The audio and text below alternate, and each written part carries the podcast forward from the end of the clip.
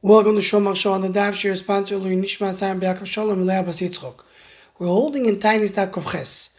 The Gemara in Amud Beis at the end of the Amud says that even though for us we have the fast of Tammuz in Shiva Osir Tammuz, the 17th of Tammuz, but in the Beis Hamikdash Rishon, the time where they broke into the city was on Tisha B'Tammuz, on the 9th of Tammuz.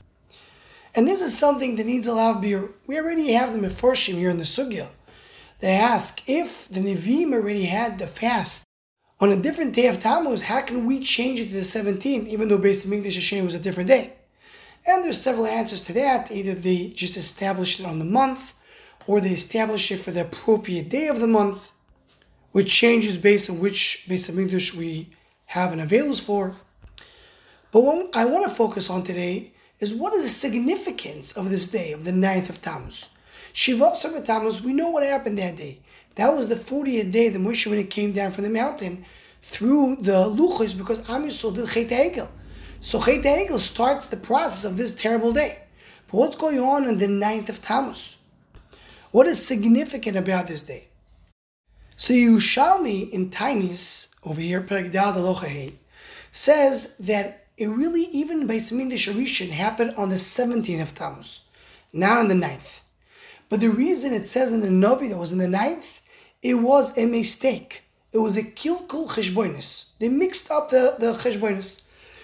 Toizer Rosh Hashanah says that our Gemara obviously argues, because our Gemara says that it happened by Samin Sharishan and Tisha B'Av. But the Yerushalmios, it was a mistake.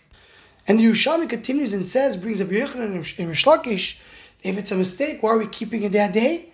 Because the day started as a mistake, so that day has significance. We keep that day as the day mentioned in the Navi.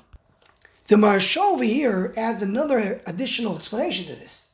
Because he says like this.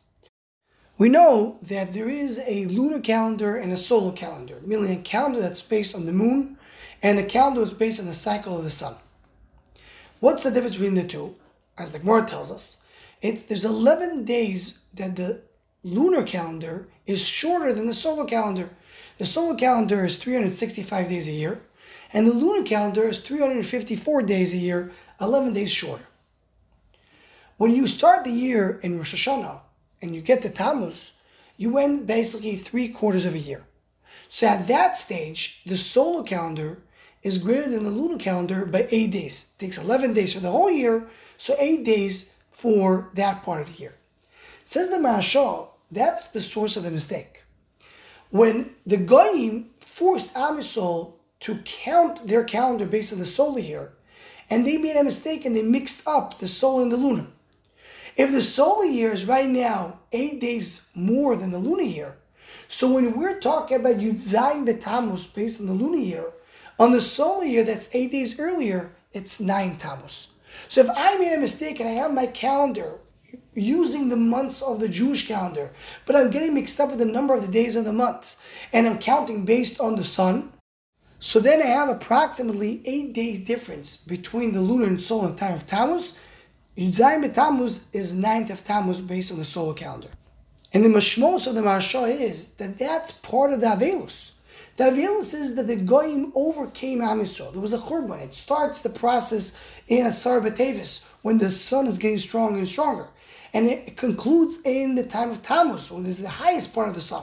And that sun, so to speak, overtook the moon, meaning Am Yisrael, counts the moon, were overtaken by the Goyim that counts based on the sun. And this is part of the Avelus. That's what we count based on ninth of Tammuz. The mistake, which there's a reason for the mistake, that's part of the Churban. The Yaris Dvash, Rabbi Yonasan Eibeshitz, has another way to explain this, a very fascinating explanation, which is very negat in Yonah Diyomo to the days that we're standing in right now. The Yaris Dvash starts by saying that every time you have a significant day, the, the day starts from the mincha of the day before. Because as the sun starts to set, that already belongs to the next day. That's what we know, just for example. He doesn't bring it, but we don't say Tachnun or Mincha before Yom Tiv, because it's already the beginning of that day. So then he comes and says that every three months, based on the Tkufa, the 10th of the month is very significant, sometimes for good, sometimes for bad. Starting with Tishrei. Tishrei, Tkufa's Tishrei, the day of 10th of Tishrei is Yom Kippur. That includes also Tisha B'Tishrei, Erev Yom Kippur, because always the day starts on the day before, a little bit during the day before. That's when the ninth of Tishrei adds to Yom Kippur, and a person has a mitzvah to eat and to add to Yom Kippur. Three months later, Tavis, the next Kufa, Asar Tavis. That's the fast of Asar Tavis.